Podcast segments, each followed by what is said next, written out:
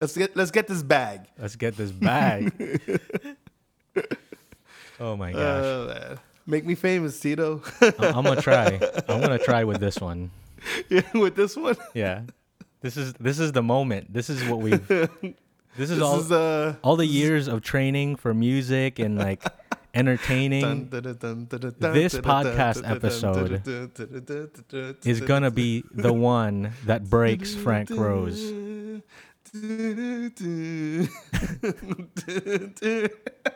Nice. I started recording by the way. yeah. Hey, welcome to Craft Talk. I'm Tito Mendoza, and this podcast is a collection of interviews with people of different disciplines ranging from creativity, business, and lifestyle. By diving into my guest's story and learning about how they approach their craft, I hope that these conversations help you find different ways to improve your own. Enjoy. All right, everybody, uh, welcome to another episode of Craft Talk. My name is Tito Mendoza, and today I'm super excited to interview the one, the only, Mr. Runway himself, Frank Rose. Frankie, how's it going? Bang bang bang bang. That's me. I'm here with the air horns. What Man, that intro was official. Don't at me. Don't at me. I think that's what the kids say now, right? I yeah, I it's hard to keep up now, but no cap. What up, man? Thanks for having me. I've never been on a guest. I've never been a guest on a podcast before. Yeah, I was about to say, you are you're a podcast host, and I, I I'm gonna admit a little bit. I'm a little nervous doing this because you're you're a podcast host yourself, and then you've been on radio. You've been like a a, a radio personality. I feel very underqualified to interview someone with an already resume. what? Can I just like let you go and and and start running the show? You know. yeah, bro. Just you know, you can play the background.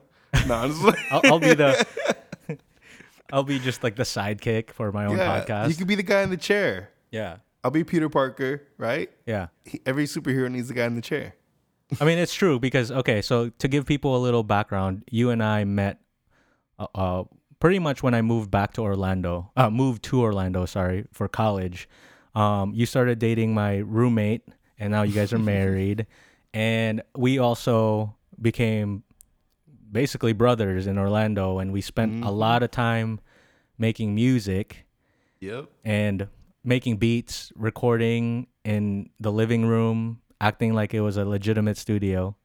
Um, but speaking of bangers. right, yeah. Speaking of sidekicks, if, if you were to think of it, Frank Rose was like it's like Macklemore and I was his Ryan Lewis. Yeah, facts. So Frank Rose and Tito Mendoza. I don't have my own stage name or anything, but that's how it that's how it happened. Bro, that's that's how, that's where it was going. Yeah, it's like Sometimes I wonder, what if when we were doing music, Uh-huh. you know, in the living room studio, yeah, and we had Instagram and Snapchat and YouTube the way it, it is now. and Spotify and uh, Apple Music the way um, and SoundCloud the way all the kids have them now. yeah. Imagine what what our careers would have been. Ooh, You ever thought about that? Like I don't know. we had We- MySpace and like that was cool, but Yeah. We were definitely on the pre right We were- before it Yup. kind of like that social media music marketing kind of blew up. we went from guerrilla marketing with flyers to inviting you to um, Facebook invites. Right. Yeah. That transition, Yeah. That's crazy. it's weird. Yeah. So, okay. I have a specific topic that I want to discuss with you today. Um, it's a topic that I, I thought that you would be really good at talking about and sharing your experiences with. Um, but before we do that, I want to let the people kind of know everything that you're involved with. And it, it's it's quite a list. So I don't know if you're on in your own words, currently at the time, what are your main things that's keeping you the most occupied? Husband. Husband. Um, okay. That's a good one. That's a good one, right? Um, barber, hairstylist, um, officiant Officiant in weddings, right? in weddings, okay. um, podcaster, Okay. um, Rapper, MC, currently music writer. Yes, rapper, MC, singer, still- songwriter. singer. Yeah, still working on that. Um, oh, YouTube. Yeah, I'm doing YouTube uh, uh, booze reviews. You're doing what? I'm doing a a booze review channel. So we um they give me a bottle of something to drink and I review it. I did not know that. Yeah, there's always something new, bro. I'm a hustler. I'm a I'm a hustler, homie. I wanted to do this because I that's the thing with Frank. Can I call you Frankie? Yeah. What the brand is Frank Rose, but Brand is Frank Rose, but you family. Okay, cool. I can call you Frankie. calls me Frankie. You know? so Frankie, like you just can't keep up because there's so many things that he's involved with. Um, so yeah, like rapper, MC, singer, songwriter. You're an entrepreneur. You're a hairstylist. oh, I did improv too. You, it's comedy, yeah. and you know that all entails like a lot of personality. So because of that, a lot you became kind of the the officiant at weddings when it comes to like your friends or even maybe strangers that have asked you to officiate their wedding. There's so many things that you do that the the common thread that I think of when I think of all of the things that you do is you're basically hosting. You're you're a professional host. Back in the day, we used to have this jazz, rock, hip hop band. I played saxophone, and Frankie was the front man, and it was what was the band name? I am the host. I am the host. Yeah. yep. So I'm that was the that was the um band's Warped Tour era, you know, where all the bands had sentences for names. right. You know, like My Chemical Romance, you know, Yeah. like who were just like, I am the host. Yeah. so even 10 to 15 years later, you're still living to the name of I am the host. I feel like. Yeah. How do you see yourself as a host when it comes to everything that you do? I mean, like the MC, like growing up in, in like a kid who like loves hip hop, like hip hop was my thing. So like the MC, it, it was um it was a breakdown for a microphone controller. And so the microphone controller basically is like a conductor. I remember watching Looney Tunes cartoons when Bugs Bunny would be the conductor and he had the control of the music. And that was like this connection of just being on stage and entertaining and bringing a mood. Now, what what the kids say, a vibe. You know, I think the early stages of me, quote unquote, hosting hosting events was, I got really annoyed of our local shows not having an MC, Mm. Not having someone who's letting the crowd know if there's another act coming, if the act is done, like um, is there are they sell, selling merch? Um, is there how do we find their music? No, nothing. Just okay, thank you. So it was just like an artist would go up, do their thing, and then that's it. That's it. Nothing in between. Next band. no- Nope. And maybe just like switching gear, you know, like if bands are, you know, putting their drum kit, I don't know, switching snares, Yeah, like yeah. just uh, that. That's it. Just, Nothing in between. The, the worst part would though be like no DJ. That was the other thing. Like no music in between. Like Yeah. now it's just crickets. you know, it's just like now people are like, hey, you want to go to another bar? Do you, hey, you want to go? And I'm Ah. like, no, no, no. I'm, I haven't gone up yet. Man, if there was only someone who can keep their attention to stay. Oh, so do you think it's? Did you find it like interrupting the the flow of the whole evening or something? hmm I thought like it can make or break a show. You know, Ah. like you have these shows like uh, America's Got Talent. Mm-hmm. is the, the the people auditioning and the judges. But what's the glue? It's not Nick Cannon anymore, but what's Yeah. his name? Uh, uh, Terry Crew. You know, Yeah. like that's the glue that's connecting the the audience while in the back with the talent before they go in front of the judge. And it's just like, I don't know. It's an anchor Have you always seen it like that? it just made sense to me. I don't know why. Like it just made sense to me. Like in everything, like in the circus. Like I loved as a kid going to the circus. I, I was I wasn't afraid of clowns. I was afraid of Chucky, but not clowns. Okay. Um, but like, what, what's the guy? The ringleader. Yeah. There's a he's he's the ringleader. He's the glue with all these awesome acts that are happening. That that anchor that's letting you know where you're at, what's coming up next, getting you excited. You know, just I don't know, man. Wow. So you you've always gravitated towards that role, even like when you were younger. Well, I think also because I was the oldest out of three, and so my dad, he's military, and kind of instilled that in me. Like, hey man, like you're in charge. Like when mom and dad is not here, they look up to you. You have to set the example. You're babysitting, or you know, like Yeah. it was like that responsibility, which was good and bad, but you know, that's what therapy is for. That's a that's amazing. I didn't realize that the whole like circ like you you were you loved the circus back then because of the ringleader and because it glued everything together. Yeah. And then that just that just translated to is music your first love kind of Oh, absolutely. Yeah. Yeah. Music has always been my first love. And like in any in any rock band, there's a front man. You know? Like I know everyone's like, I love this band, but it's like, yo, when when you think of I don't know, you, you when you say gym class heroes, yeah, I'm gonna that's my age, y'all. Don't at me.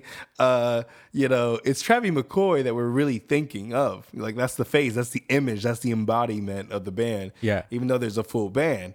And um I don't know. That's like a it's a cool responsibility. Like the roots uh, when you when I first say the roots, I don't think Questlove. I always thought of Black Thought first. mm, EMC, you know, uh, the voice, the conductor, the the announcer. I don't know. yeah. so when you noticed that that when you were doing events or shows and say you're headlining a show, it always bugged you that there was nothing in between. Did you just one day decide to go be the guy and be the MC? How how'd that all happen or Okay, so there's a saying like if you see a problem, don't just come up and complain about it without at least somewhat of a solution. It doesn't have to be a full like um you know like drawn out plan, but at least a start. Like, hey, um let's say like yeah, I was like, "Hey, I really think it would it would flow better if there was some MC that would just say, "Thank you, st- you know, stick around. There's another act coming Yeah. uh, in about ten minutes. You know, go grab a drink, support the artist." Yeah. And but everyone else was really scared and shy to do it, and ah. so you know, if, if you want something done right, then do it yourself, mm-hmm. kind of saying. Yeah. so it, it, it gave me the opportunity, like, okay, yeah, do you want to do it? I was like, oh, oh, okay. So, well, I'm, I'm the one who wants it, right? Mm. So I would do it. And here's another thought that I always had: it whenever I was on stage, I always imagine like, okay, what would entertain me? What would I think would be funny? What would I think would be cool? What would I think would be like? This will keep my attention here and make me feel comfortable Yeah. if that makes sense. So if I'm entertaining myself, I'm hoping that like if I'm having a good time, that the crowd will have a good time. Mm. Like it's almost like an energy. Like I'm I'm setting the tone. So what it, you know they say like sometimes babies can feel the vibes like like um you know if mom is in a bad mood all of a sudden the baby starts starts crying. And you're like what the heck? I didn't even say anything didn't do anything but the baby just felt that you know the energy like mom is pissed. Um and so in reverse like okay if I go up on the stage and I'm just like hey everybody are you guys ready to rock what's up I mean I don't really use that voice but Yeah. just for fun Yeah. kicks and giggles uh, and it was like oh wow this guy is fun all right this is the energy okay cool we're this is kind of like a beach thing I'm excited what's next ah. So you can just flip the energy like in a in a split second like that. it's I guess that's like uh now I sound like so so uh so cocky. Um, I, I guess that's the gift. Sure. It- you know, like like Steve Harvey said it once that um um your talent is not what you wish you can do. Or wish you were doing. Your talent is the one thing that you do that comes easily and you do it well. That's your gift. Mm. And I was like, Frankie Whoa, dropping dropping the quotes. Whoa, the quotes. Shout out to my man Harvey, you know, Uncle Steve, who doesn't know me Yeah. at all. So it came natural to you. Yeah, I don't know. I think, you know, even as a little kid, I was the little like class clown. You know, I was Mm-hmm. the the smart. Um, I don't know if we can curse, but smart, but You, I don't care. smart ass. Okay. yeah.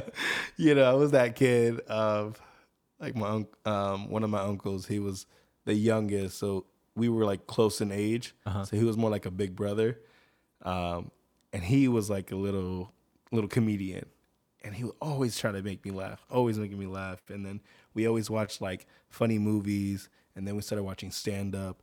And that's something that I've always kind of dived into into stand up, even though I never done it. Mm. But the idea of one person with one microphone controlling a whole crowd for 5, 10, 15, even an hour special blows my mind. Right? Without without music, How? without a band, without like um you know, other actors coming in and out, like just one person, one microphone, just keeping that big crowd's attention.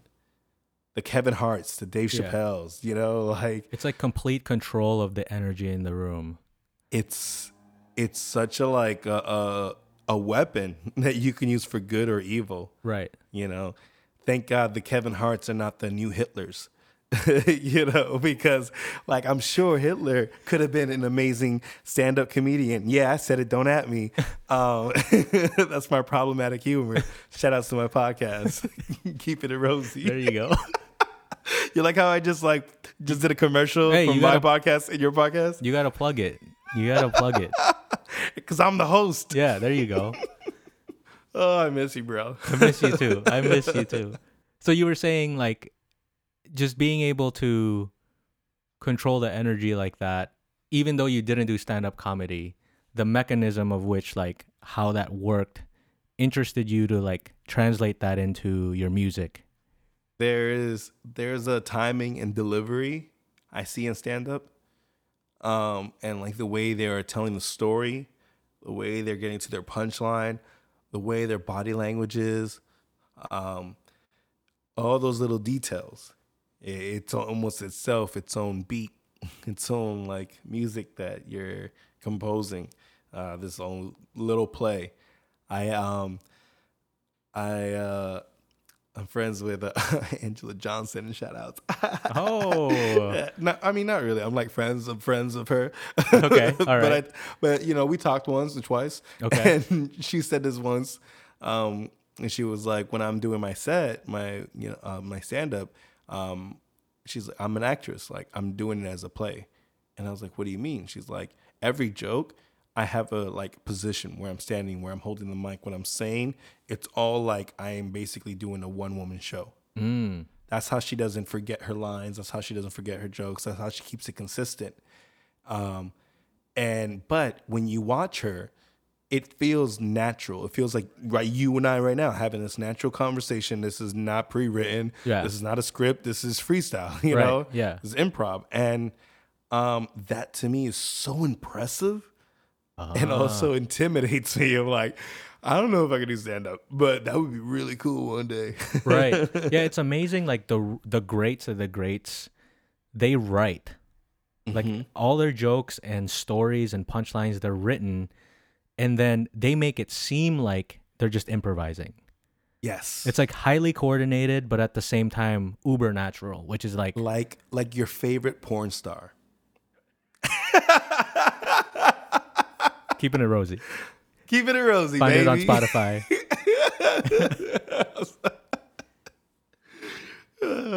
Dude. lost- we, we lost some listeners. I'm sorry. It's okay. I love it. So, okay, walk me through like an example of like say you were to walk to do an event and you're the headliner. What kind of things are you looking for to like harness that energy, kind of make sure the vibe is right to get the best show possible? I'm trying to get like what little techniques might you do to get there? Um, first things first, I would say like either having a playlist or a DJ, preferably a live DJ, or if you really fancy having like a a three piece band that just plays in you know in between acts. Okay. some some kind of music. Music. The music that kind of either is in the same style of the show. Um, how many times do we go to House of Blues for shows? And if it was a hip hop show, um, it was like they had Pandora on a basically hip hop station. Okay. you know? And so between the acts while they're setting up and unplugging there's still music going. And, you know some people are still kind of you know two-stepping and dancing grabbing drinks. There's like there's noise. There's energy. It still feels like a club. Um and then secondly having someone who is charismatic and charming enough to grab a microphone and you know engage with the audience and say how was that? Yeah guess what? There's more. All right stick around. Yeah like cool. So the guy said that we have 10 minutes. Let's grab drinks. Now the plate now the venue's making money. Uh, hey go grab a cd now the now the acts are making money you know so it's a it's another way if you're, you're being a capitalist you know this is good money for you like this is why you should hire a host Right. so before you even like go up on the mic, you kind of know what options are available Mm-hmm. to you. What What if people aren't like responsive to it? Have you ever had that situation? Oh and it's like awkward and they're just like staring at you like Right. The "Why is audience isn't guy-" like the right vibe or something. Oh man, yeah, those are hard. So okay, so this is when you have to go like reverse, reverse, reverse. This is a a, a gift uh, as well, or something you can put into practice is learning to read the room. So Ooh, like talk you, about that. You got to read the room. Okay. Um, you know, I I can't, I can't um, host a, a a a youth group church event and come in there and like, yo, what up, motherfuckers? Yeah. Like, you know, like sorry. Wrong audience, right?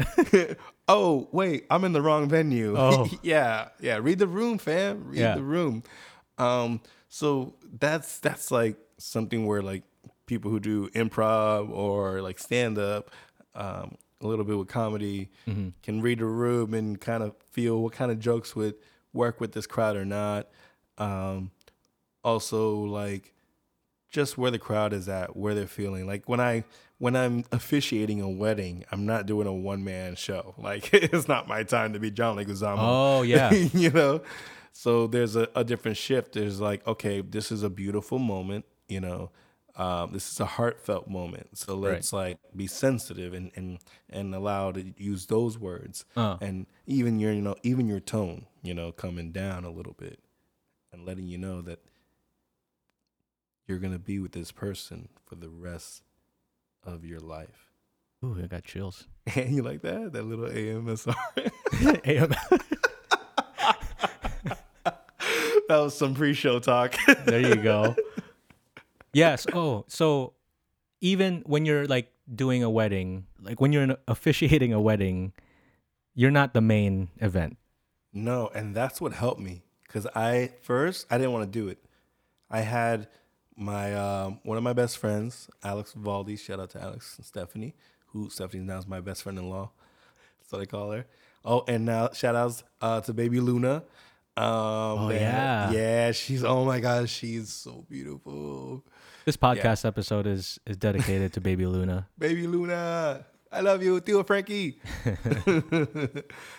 um, and so they basically were thinking about it. They were like, look, like, you know, they they're they're spiritual, but they're not attending a church right now, and and like there's not a pastor that they're like they're close to, but someone that they have admired or also who's like, you know, like that they just feel comfortable with and want to share that moment with. Um, it was me. Um, part of their story, I also kind of like um, played wingman into Oh, like, hey, okay. hey, I think you two could really hit it off, and I'm glad that worked off. I'm glad, you know, it's the one time that I meddle because Becca used to hate that. She's like, stop trying to play Cupid. you know? But it worked this time. But this time it worked. This time it worked. So far, it's good. We're Yeah. good. Um, um, and so that was like, okay, all right, I guess I have to. Um, but then my other boy, Devin and Kaylee, shout out to them. They Yeah. were like, you know, same scenario. And when they looked online, the, the the internet recommended who in your friend group is the most comfortable and charismatic on a microphone. That's who you should ask to Oh, officiate no brainer. wedding. Yeah, it was like no. Everyone, they looked at each other and they were both like apparently like Frankie. Yeah. Is that how it kind of came about? Like, That's how how how many about. weddings have you officiated? At the one, two, three, four, five, six, Holy cow! maybe like seven or eight. Wow. I got some more coming up now. Um, you know, and like I, I get nervous, but at the same time, I I remember like I'm not the main attraction. It's it's them. Mm. Um, and then for my friends, what kind of helped me too is knowing that like when they look at me, it's kind of helping them from not losing all their makeup. Mm. Because I would try to sneak in a little joke and a little like you know You make them feel comfortable make them feel they're out there. comfortable. Yeah, yeah. What is what's the biggest difference between like when you're emceeing a show or an event versus like officiating a wedding? All right, so like I mean, a show, an event, it, it's it's fun because it's like a little pop in and pop out. You know, it doesn't feel as like serious as in, is intense. Yeah. Uh, but with a wedding, it's just like it's a very important moment, but it's a short moment. Mm. So Did you have to be like uh, licensed or certified or something? yeah, How's that whole Shout out to the internet. Um, yeah. I forgot. Uh, uni- was it universallifechurch.com or something like that? And I Hmm. just basically applied for it, and I guess my record was good. Wow. Okay. If you need to get married in Florida, holla at your boy. Yeah. and then also, I mean, just being able, comfortable to talk. Luckily, that's why I picked the my main career is doing hair. Um, I knew I couldn't like live in an office job just staring at a computer. Like I like to socialize. I was also the social butterfly as a kid. So Yeah. um, my mother was a hairstylist, or still is uh, a hairstylist, and I, you know the apple didn't fall too far from the tree. and I Right. just kind of picked that up, uh, just cutting my own hair, cutting my brother's hair, and then um, ended up getting my license. And the one thing that I was comfortable with is talking to strangers. and I think it also goes back, not to get too psychological, but I was an army brat, and we moved a lot as a kid. So I was a new kid a lot in my elementary school years. Um, so that kind of helped. Like, all right, It was Like, natural to you to just socialize, I had to evolve. Like, you know, it was like sink or swim right, to fit in. to fit in. You know, and I just like I like I like meeting people and having friends. So, you know, I didn't understand people who were like, I wish I had friends, but you know, they never go out and try to talk to people. I'm like, I mean, just go get it. like, Is there Just talk to them. something say someone is a very shy person, introverted. Do you have any go-to questions that you usually ask? Say a client comes in first time uh, that you're cutting their hair. They walk into your studio and you know are you also reading the room there and then just kind of basing what you're going to say after or do you do you have a few go-tos that you typically go with?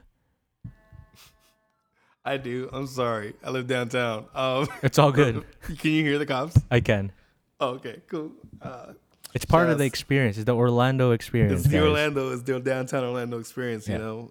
Um, so to answer your question, um, yeah, I do have some go-to questions. Like when I have a, a new client that sits in my chair, like it's kind of embarrassing, but yeah. Um, well, questions like, "What do you do for a living? Are you in school? Are you working? Are you in a relationship? What kind of music you're into? Are there any shows that you've been binge watching? Um, all these like uh, almost first date questions. it's like, um, and just trying to find. Okay, so this is. You want to know the secret? You want to know the secret? Please. Ooh, okay, okay. Shh. Shh. ready, ready. Okay. So I learned this when I used to work with kids in um, youth group ministries as a, like a counselor. I Okay. used to do summer camps. Um, in order to connect with the kid or make a kid feel comfortable, I try to find one common denominator, something that we both had in common. Um, like he or she can like a whole bunch of different things, and so can I. But there might be one little connection. Uh, maybe that kid is really into cars. I may not be super into cars, but I love Fast and the Furious enough that I can kind of engage that connection of, did you see that new Fast and the Furious movie? What did you think of that new Skyline car? You know, and then that kid all of a sudden feels like, oh, he's cool because he like we have something in common, and I feel comfortable now. Right. Um, and so that right there is like when you get older, you're like, is that manipulation? I like, I hope not. Like, no, you Yeah. know, like I'm not trying to manipulate. I'm just trying to find that like human connection. Yeah. That um, you know, that one thing that just makes us both go, oh yeah, we have this in common, so we can feel comfortable and talk. right. You're just trying to relate. I'm trying to relate. Yeah. Exactly. I would imagine that like if you have enough of those moments, I- think it's super key to trust the person cutting your hair. At, at least if you want someone to do it consistently, or you want to find someone that you could just go to and not have to worry about it. Um, I don't know if I, I feel like people are pretty particular about the type of haircut that they get. So I think even if they walk into your chair getting a haircut and they don't know you, the first thing that you can base it off of is just comfort level. Mm-hmm. Even that alone, like those little things that you can relate with, helps them feel comfortable to go, oh, okay, I can see Frankie being my long term kind of like uh, barber. Yeah, you don't want to come aggressive. Yeah. Like you don't want to be like that weird cliche like Olga Masu said, "You lay down now. Now Right. I rub you." Ah, Yeah. like just bang. Like, okay, th- thank you. Yeah. Jeez, Or like not talking at all. we're not talking at all. You Yeah, know, I- not, I probably wouldn't come back if I'd be like, oh, that was, that kind of felt weird, you know? yeah. I think um, I notice a difference when I tell my clients what I'm doing. When I'm saying when I'm like letting them know the next step that I'm doing. Uh, oh, uh, I'm cutting it this way so that your hair doesn't stick up that way. I'm adding this part to to give you more. I don't know to make you look thinner by Ah. you know trimming your beard this way creates this more contour. Like beards like makeup for men. Yeah. Shh, the little secret Little sec- ladies, little secret ladies. So- Y'all got makeup, we got beards. So you're you you said it's better when you give them a heads up of what's going on. Is that Mhm. like a good technique? I think when you kind of that's the technique I, I've noticed also in the medical field. okay. Um, my my father um, was a nurse, and um, shout outs to Becca. She's been like uh, going in and out of the hospital. She's Rebecca's your bad. wife, just for My people wife, who not listening. Yeah, yeah don't know. Um, and so we, we, you know, one of the things that have made us feel comfortable, if anyone's ever been to any hospital or any doctor visit, Mm-hmm. they're giving you the play by play, step by step. What are they doing? Now they're giving you this. Unless you're like, no, don't tell me when you're you're giving me a shot. But some people are like, I need to know when it's happening, what you're doing, step by step, Hmm. so there is no surprise. And Becca's one of those persons. so right. knowing that that makes her comfortable. Um, people who are maybe control freaks, Yeah. you know, um, uh, people who feel like they're out of control. Like, hey, I'm sitting here, I'm vulnerable. I'm giving you my head, and I'm giving you the ability to make me look more handsome, or make me look more beautiful, or make me look stupid as hell, Yeah. and goofy, and never get this date. Yeah. right. you know, ruin my wedding day. Yeah. you know, my pictures. Um, that's what I love about talking to you about this because like the idea of hosting right for you specifically could be emceeing but then now like i'm seeing it translate to so many different things you just mentioned a whole the medical field if people were to instill some kind of practice in being a better host it makes them completely better at their jobs because mm-hmm. you giving them a heads up of what you're about to do to the hair or whatever is the same concept of oh the next band coming up is so and so they're they're mm-hmm. they're dope. They're super hype. So stay tuned. Grab a drink or something like that. It- the Carson Dailies or the TRLs. Yeah. you know. you're gluing the experience together. That's amazing mm-hmm. And I, I don't know if people put that together sometimes when they're they run their own business or or whatever and Yeah, it's, it's I think it's an over it's an oversight. Like um like Rebecca her business is mainly a wedding planning business. yeah And so when you're getting married, you're thinking what venue? You're thinking what DJ, band, what cake, what dress, you know, like um, what's the bachelor party? Where's the honeymoon? And when I'm thinking about the planner, because it's not it's something that you're paying for, but you don't physically see. Like the food, even though it's not a forever thing, like you know you're gonna still see it and actually physically see it. Right. Uh, you don't really physically feel what the planner did by organizing all that. Mm. Um, and so sometimes I feel like that's how the host looks like. Um, you know, sometimes I used to feel like, yeah, some, the host should be paid a little bit even more Mm. because the host has to be there from the beginning of the festival to the end of the festival. Like when I used to tour with um, KJ52, shout out to KJ52. Um, one of the reasons why he used to be in so many festivals is not only that he was an awesome opener act. Like, yo, when eh, when we were one of the first acts, everyone knew what time it was. Like, oh, we're having a good time today. tonight it's gonna be fire, so fire, so fire. um, but uh, but um, so we have our our set could be like forty five to an hour. Um, but then he can't just go in the green room and enjoy the rest of the night, or he can't just go back to the hotel, or he can't just go back to the merch table and you know. Um, take pictures with guests. Not yet, not till the very, very end of the show, because he has to stay between every act, saying, "All right, guys, you got you saw that? That was awesome. Coming up next, we have this." You know, and so I'm like, "Hey, should you be getting paid more than just the hour that you performed?" you know, Mm. Yeah. and I think eventually he did. You know, and and like eventually guys like us we do. Uh, but there were times that it wasn't. Like in the beginning, I was doing it for free because I just wanted my friends to stay and not leave.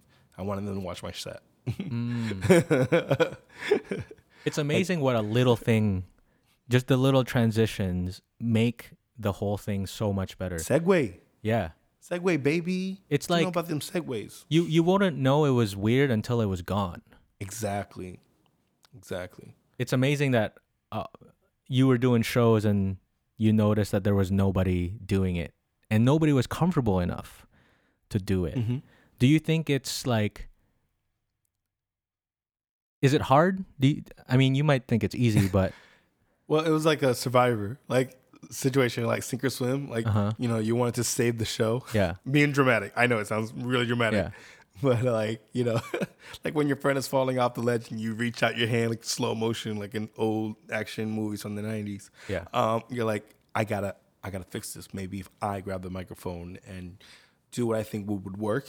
Uh-huh. Um, try it. Just try it, Frankie. Just try it. And also, as a little kid, I used to, I used to think I wanted to be a cop. I used to think I wanted to be a detective. I used to think I wanted to be like a martial artist. And then I realized, no, what you wanted to be is an actor.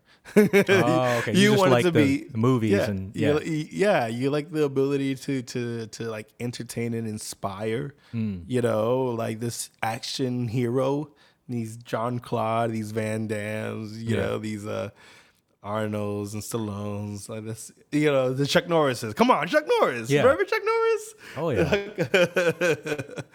um, and and the ability to make people happy and bring joy to them like that ability that power and that's what really translated me to like mainly like have hair as my main business because my dad wanted me to get in the medical field because he was a nurse and like he's, we just talked about how we can be a host as a as as a good what is it good bedside manner you know That's a host, yeah. it's- yeah, it's like, oh my gosh, not only is a great doctor, but he has great bedside manner. Yeah. Um, it's a plus. Like it's like not only he's a great actor, he's also a dope MC. Right. Um, and so I thought about it, but with medical, a lot of times there's not an instant gratification. There's not an instant fix. Some of those like situations when people are sick, it takes time. It hmm. takes weeks. It takes months. It takes years, and that was like really heavy and hard for me to handle at the time. I was like, Frank, think about this. Will future you regret this? Hmm.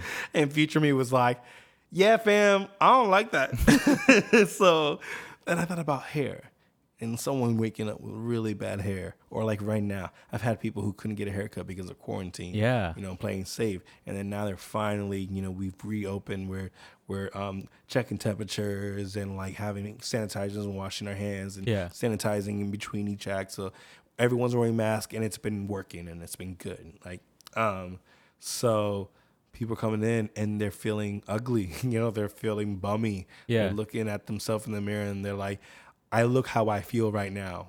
scared, worried, frizzy. Right, right. and so Frankie comes in and gives you a shampoo and a, and a little conditioner, a little massage, relax you, and then you know cuts your hair in a certain way, and then dries it and styles it, and all of a sudden you're like, dang, where are we going? Should we go? Should we go downtown? Should we go to the bar? Should we go to the movies? You know, like Yeah, it makes a difference. it makes a difference. I All of a sudden, you're you're you're more confident. You're like, you know what? Uh, let's take some selfies, uh, or, or let's do a little let's do a little video. You know, let's go let's zoom somebody now that I feel more attractive. Isn't that weird? What is that? Like, I don't know if it's just like a internal personal thing for me, but like if I have like a fresh fade, I feel like I work out better. Like, Yeah. what is that?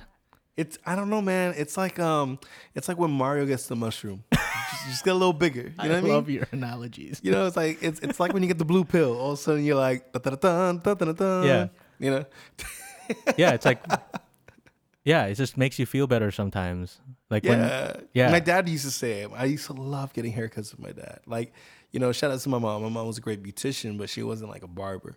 So then my dad and I, like, we found a barber. And um, Dennis, shout out to Dennis. He's still my barber. Mm. Um, you know, my dad, my brother, and I, we still go to him. And like every time we came, like, my dad could be super grumpy on the way there. And as soon as we got in the car after our haircuts, it's like, I don't know why, but every time I get a haircut, I feel so good. So good. So good. Right, Papi? You look we look good, Bobby. Let's go. Okay. And I'm like, dang, all right, that means we can stop for pizza and blockbuster. Fire. I'm getting So a good. video game. Sogu sounds like a like if you were to start your own like tequila line. so good. Sogu. Oh, I like that. That's- hey. Your friend grows tequila. So good. and every time you open the bottle, rose petals pop out. Oh man. Okay, maybe not that. But let's put the commercials. Yeah. What? Tell us about the roses. Oh man, you know I'm Frank Rose. Okay, so my last name Rosado, Mhm. um, and then um, in some Latin countries it translates to roses, uh, either pink or roses. Yeah. Um, so sometimes uh, I had friends growing up that used to call me Pink or Pinky or or Rose, Rosie, and um, actually Willie. Shout out to Willie Cologne, my our guitar player, and I am the host when we were in our band together. Uh, he's Doing so big amazing. things. Big things. Big things. Man was playing guitar for uh, Luis Fonsi. What up? Don't at me. like I know people. So what? I I work for this. Yeah, he's amazing. No, yeah, and, and he's still super humble, and he's still my brother. And every time we talk, it's just like nothing's ever changed, and that's what I love about it. And like you and I, like we haven't seen each other in maybe a year, or haven't talked in like weeks or months, and like it's just like we just pick up where we left off. Yeah. and it's a beautiful thing. Mm-hmm. Um, and so um, he was the one that started calling me Frank Rose, and he was like, "Yo, you should change your like stage name to Frank Rose." Because Brown Study was my my rapper name back in the day, Right. But then I started hosting. I, I didn't want to be a professional host. I wanted to be a, a rock star. I wanted Yeah. to be a rapper, a singer. Like you were making beats for me. Yeah, like yeah. we were writing these songs, bro. Like, Yeah. I was, yeah, I got some YouTube videos I gotta send you later. Anyway, Okay. So, um, a bus and a, oh man, and I was like, "Dang, that's actually a good song. We could go back and Let's do uh, that sell again." that. We could sell that. Nashville, ho- holla at us." um, and so we were just, um, dang, I lost my train of thought.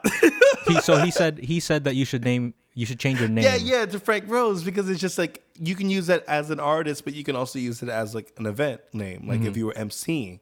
And I was like, oh, that's a really good idea. And then I kind of like just like like held that, Yeah. because I, I I took a little break from music. Yeah. I got married, and I was like really focusing on my hair career. Yeah. and I was building my clientele, and I was like, oh, th- this money's right here, right now. Like, Yeah. I love doing music, but being a starving artist, like you know what time it is. Sure. Yeah, yeah, like, we do it because we love it. Right. um, and uh, uh, so basically, I, I felt like um, um, I- I'll just hold that whenever I do music again. Well, then I brought it up to another friend of ours that um, were like dope photographers in the wedding industry, and they were just really helpful with like branding. And one of the I um, one of them heard my story of how like um, Willie would call me Frank Rose, and that should be my new stage name. And they were like, "Whoa, whoa, whoa, Frank Rose, yo." Like, listen to this. Yo, who did your hair? Oh, I got a Frank Rose. Frank Rose did my hair. Mm, smooth. That's it. And we we just looked at each other and we were just like, that sounds so ill. Like that sounds so dope. Like Yeah. because I was going by for my for my hair. Um, uh, my business was hair by Frankie Rosado, and it's it's a mouthful. Okay. Yeah. You know, I mean, in some cases, it's good to have a mouthful. You know, Hey. uh, keep it a rosy. Um, Available on Spotify. so it just it kind of you've translated your whole your, your music, your haircut, your hosting. You decided to instead of Mm-hmm. I going decided to consolidate. Right. I didn't have like, okay, I have my music page, I have my hair page, I have my personal page. I said, you know what? What I'm seeing right now in the future or industry is that people are attracted to a personality. People are attracted to a person, not necessarily of just what they do. So, okay, cool. You have a bunch of pictures of haircuts that you do. Who are you? Right. I don't know who you are, so I'm still intimidated and not feeling comfortable to come to visit you. But then you're posting stories and videos like, "Hey guys, this is me. I'm at the shop. Blah blah blah. Look at this before and after. It wasn't that great. Cool. Hope to see you soon." Oh, something like, "Hey, uh, maybe I should book with him." Yeah. You know, those little details. And I just like, for me, honestly, it comes out of laziness. I don't want to manage like three different pages. That's true. Logistically, it makes sense. Um, and I don't know. I just think it's it's helped better for me for my mental health. Like I don't feel like I have to wear different hats. Like Mm. you know, like there's just like it's cool to be able to be a chameleon, but you don't want to get lost in that. Ooh, I feel that. Yeah. Well, okay, so let's let's change kind of segue a little bit. I've so ever since I've known you, you've pretty much always been the life of the party. I mean, this is why we're talking about like being a host and everything. I guess my next question for you is do you get tired of it? Is that a good question? That's a good one. Dang, How does it feel? Like what I mean, like it has to be tiring, right? It has to be energy draining. The- How do you manage that? I guess. So that's that's funny because um, Dennis Dennis Merrill, who was my barber and is, is a big brother and a mentor to me. Um, one of the advice he gave me early in my you know barbering career, he said like, beware of the energy that your clients you know will drain from you, and that you give and receive. You could be in a good mood and your client be in a bad mood, sitting in your chair, and all of a sudden after that, you're in a bad mood, and it affects the next client and the mm-hmm. next client.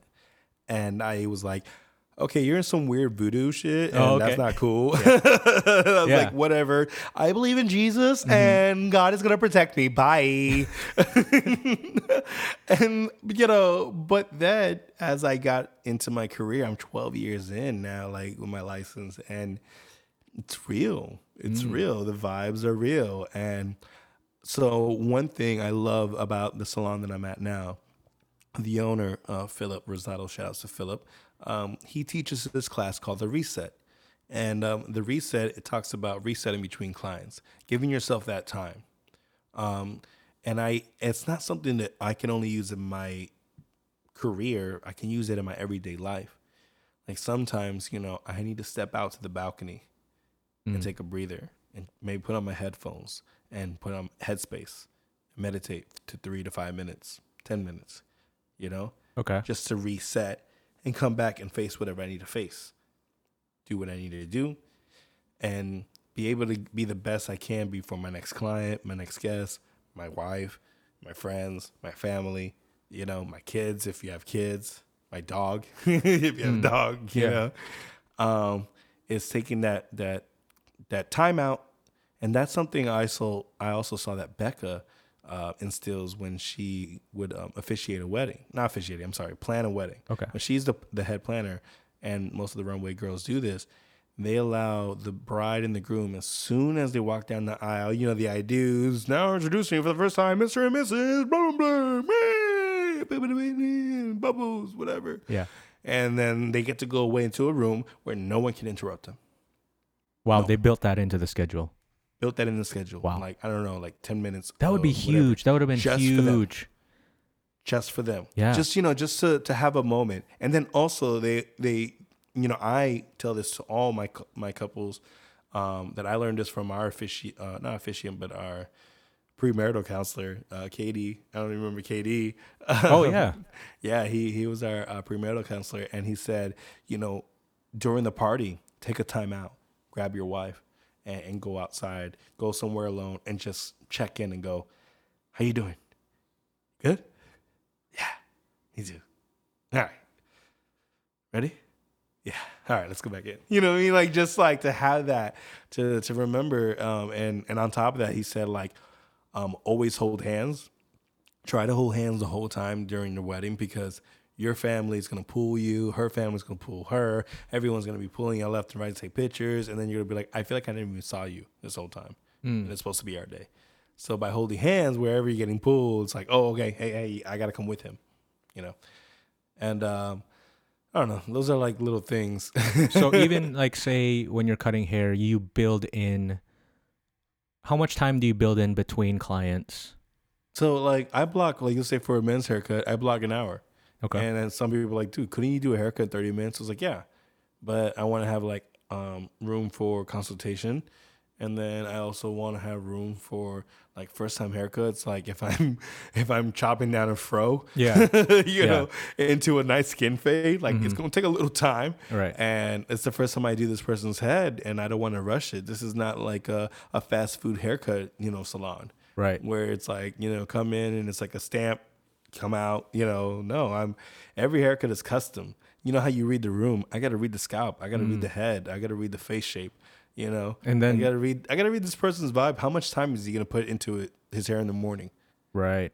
you know if, if he doesn't want that much work then he's gotta be able to like put some gel in it.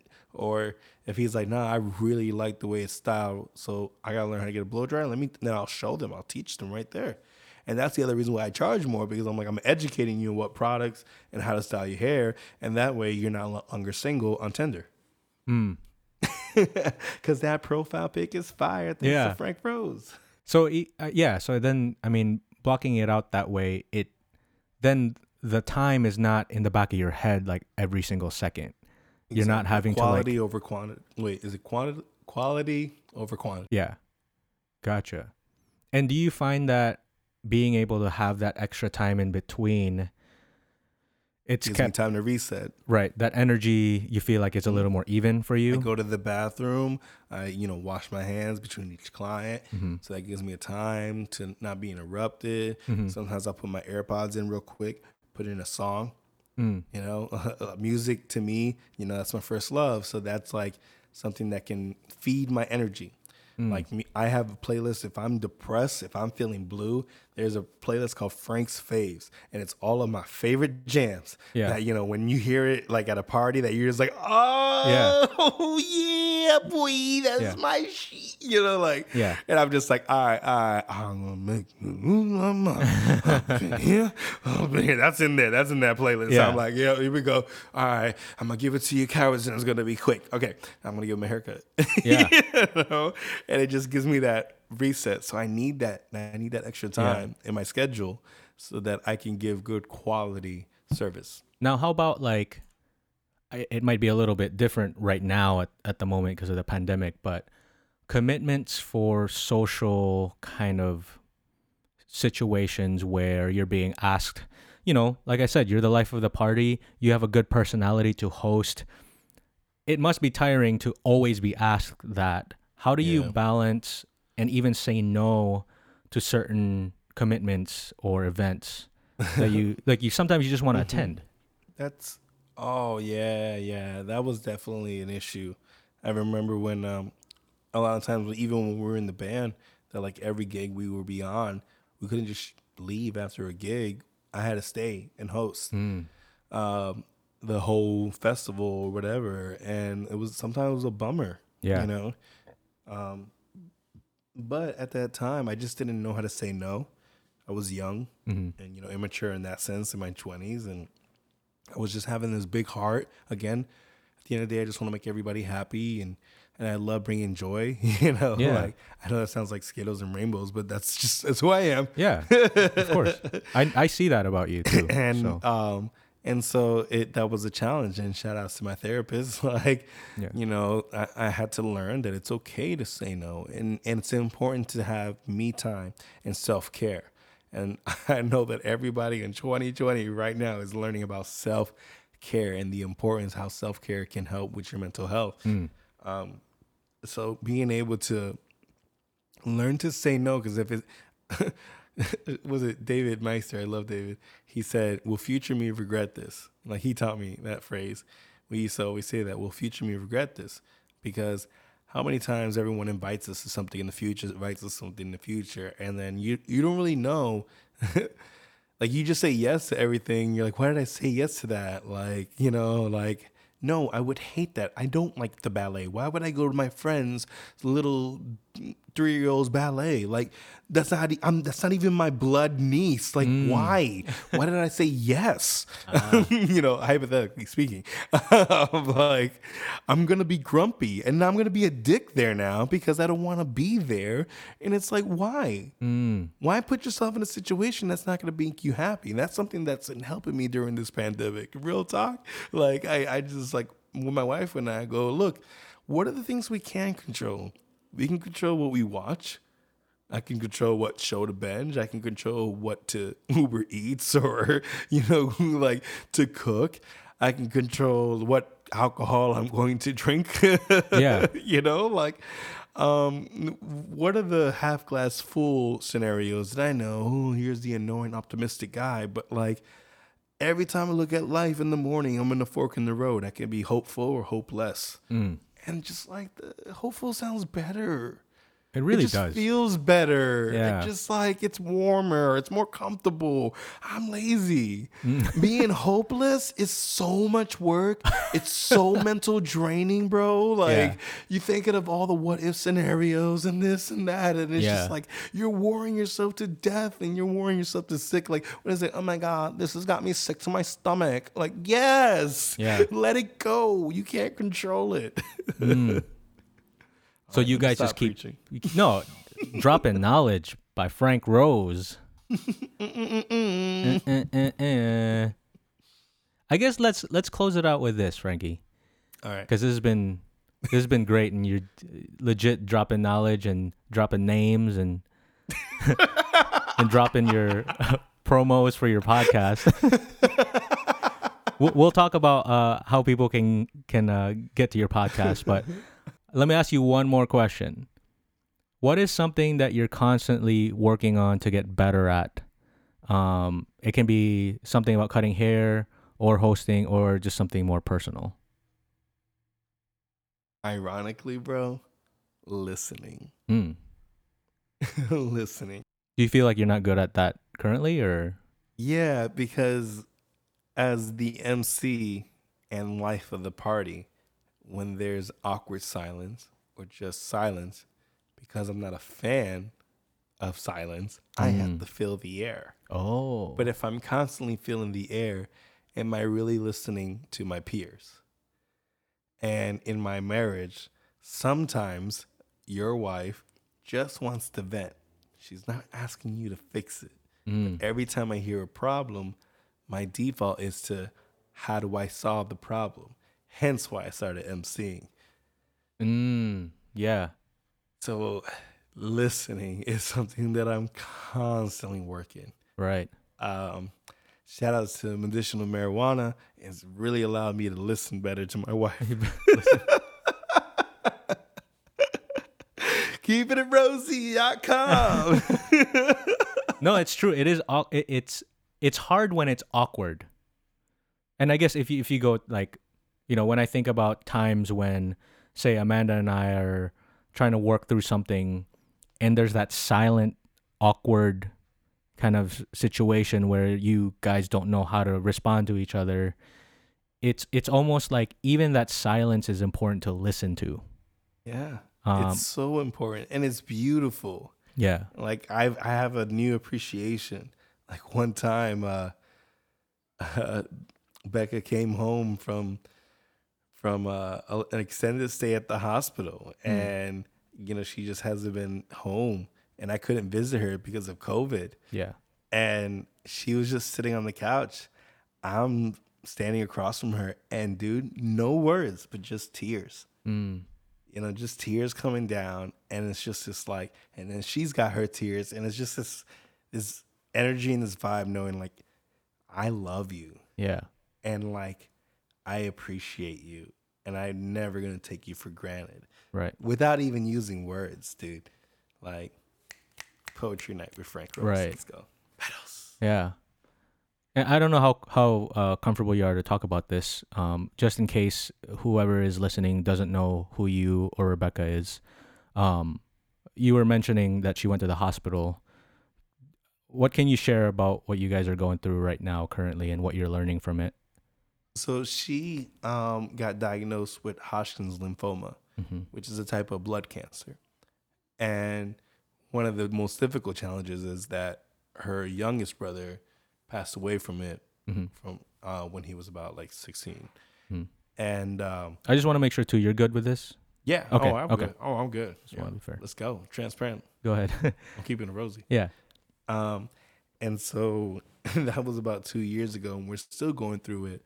Um, she was able to get a stem cell transplant, and actually, one of her brothers um, was able to be the donor, Mm. and he was has all these healthy cells. Right. Um, and right now, it's um, the transition of basically they call it like uh, a seesaw, where they're trying to lower her cells and have the donor, her brother's cells, be the new cells, so that she won't get sick again.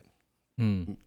And um, it's really like science and Yeah. somewhat playing God, uh, but I'm grateful because it's like it's not um, it's not one of those experiments like this is something that's been approved and one of the latest technologies and something that like her her brother didn't have a chance for Mm. for this they didn't have this option so she does and Right. um and it's a journey and they said it's not going to be like okay come in get this done and then you're all good Mm. most of the um she's been able to find other survivors who said like yeah it wasn't until like a year after my stem cell uh, transplant i didn't feel like normal again Wow. you know or better Right.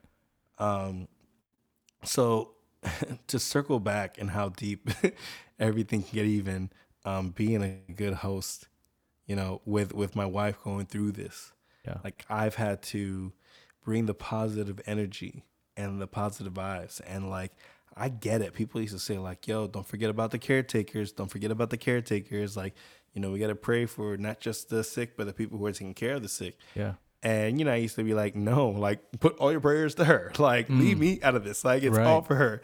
Like I got this. Like you Yeah. know. But you know, one of the important lessons I learned through this journey is like, if I don't take care of myself, how can I take care of her? Mm. So that means sometimes I have to get up earlier in the day, in the morning, and have my quiet time in the balcony with my coffee, maybe some headspace meditation, listen to some worship music or whatever I need to do, read a devotional, um, you know, like whatever. you Super gotta do- intentional. yeah, intentional. Like make the intentions of the day, do some yoga, uh, go to the gym, you know, whatever it is that you know you won't be interrupted and that's your reset, that's your recharge. And so then when she wakes up, now you can serve her. And now you have something that you can give. But when you get up and she gets up and it's like she needs, she needs, she needs, and you're like, I, I'm just so on E, like that's that's hard. Hmm. And like I kind of I'm still learning that. That's a practice. I don't think it's something that you just learn it and you never mess up again. I think it's just like working out and eating and eating good. Yeah. You know, you do it good, you, you stick onto a routine, and then the holidays come and you whoopsie, and then you whoops over there, and then it's just like January. You're like, we need to fast. Yeah. we, we're, we're vegans. Yeah. We're vegans now. like, Wow. Man, that that's like it's beautiful to hear. You know, I really appreciate you sharing that. Um I wasn't sure how comfortable you guys were about that, man. but just hearing the work that it takes to, you know, we were talking about hosting, but like that's just a small aspect of your life. And it all kind of connects together and in in some ways whatever you learn from hosting is going into caring for your marriage and Rebecca's health. And in the Mhm. same ways, what you're learning from your experience with that is also transferring into hosting. It's like it's like a really cool. Yeah, like one of my cousins, um, he messaged me when he found out about Becca's health Mm. um, earlier on. like he messaged and he opened up to me, and basically to sum it up, he basically said like, you know, I feel like God created you to be the version of who you are, to be in Becca's life for this situation Mm. because he knew that like you are created perfectly to help her get through this. Wow. if I didn't cry, bro, I was Mm. like, everyone sending me messages, you know, like, Yeah. oh, like my friends who go to college, you know, you know, like this is this is my my street cousin, you know what I mean? Like, and he's just like, I go, I was just like, bro, amen. I guess. I hope. I hope that's what it is, man. I hope that's what it is. Like, uh, Mm. you know, if that's the case, use me, Lord. Yeah. Wow. Well, Frankie, we love you guys, and I I can't wait to see you guys again. We were planning a trip to Florida in May, but it didn't happen, obviously. I know. um, but yeah, no, I just really appreciate you taking the time to share your story with me. I guess let's end it with this. How how do people get a hold of you? And then also talk about your podcast that you keep bringing up. oh, the, the shameless plug I keep Oh, throwing yeah, yeah. in there. What was if that called just, again? Uh, uh, keepingitRosie.com. Oh yeah, yeah. Where can you find it again? So if you go to keepingitRosie.com, um, we're on Spotify, we're on Apple, uh, Google, and iHeartRadio. Um, and just What is it? Keep, it's a it's a it's a comedy freeform uh, podcast. It's me, uh, my friend Johnny Hugo, Marcella, uh, Edsu, Old Fashioned Dan, the intern, and we drink. You have an intern? That's what we call him. He's like my fact checker, intern slash uh, bartender.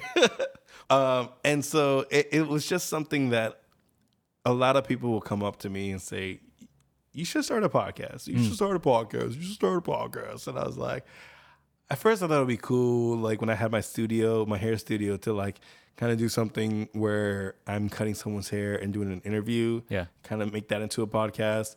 And then LeBron James came out with that, and I was like, all right, thanks. And then, um, um, but then one of my friends one day, you know, um, shout out to Edsu, he basically said, Yeah. Let's stop talking about it and just do it. And so he brought his microphone equipment to my apartment and just set up in my kitchen. And then I called Jonathan to come over because I always said like if I did it, I think I want Jonathan to be my co-host. Like, Yeah. Who's the guy that I know that just always makes me laugh? Like Gotcha. he's the guy that I love to talk to because every time I talk to him, I know I'm gonna laugh. Yeah. You know, because uh, that's usually I'm that guy for everybody else, but who's that guy for me? You know, like who hosts the host? Right.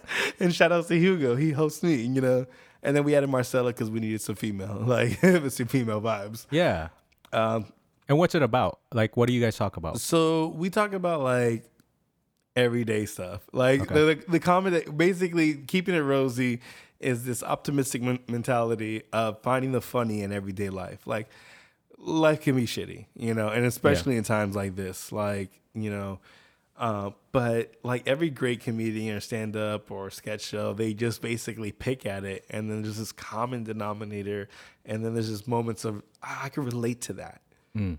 you know i Yeah. could i could relate to that and um and also for me man it's a place where i can be problematic and it's okay because it's like it's my show Yeah, yeah. so you know like we we we laugh and we talk about politics and we talk about music or gaming or relationships marriage uh you know and as as the episode prolongs the more drinks we get in so it gets funnier in my opinion you know Okay. um, um, some episodes like, whoa, man, he, I think he drank a lot before the show.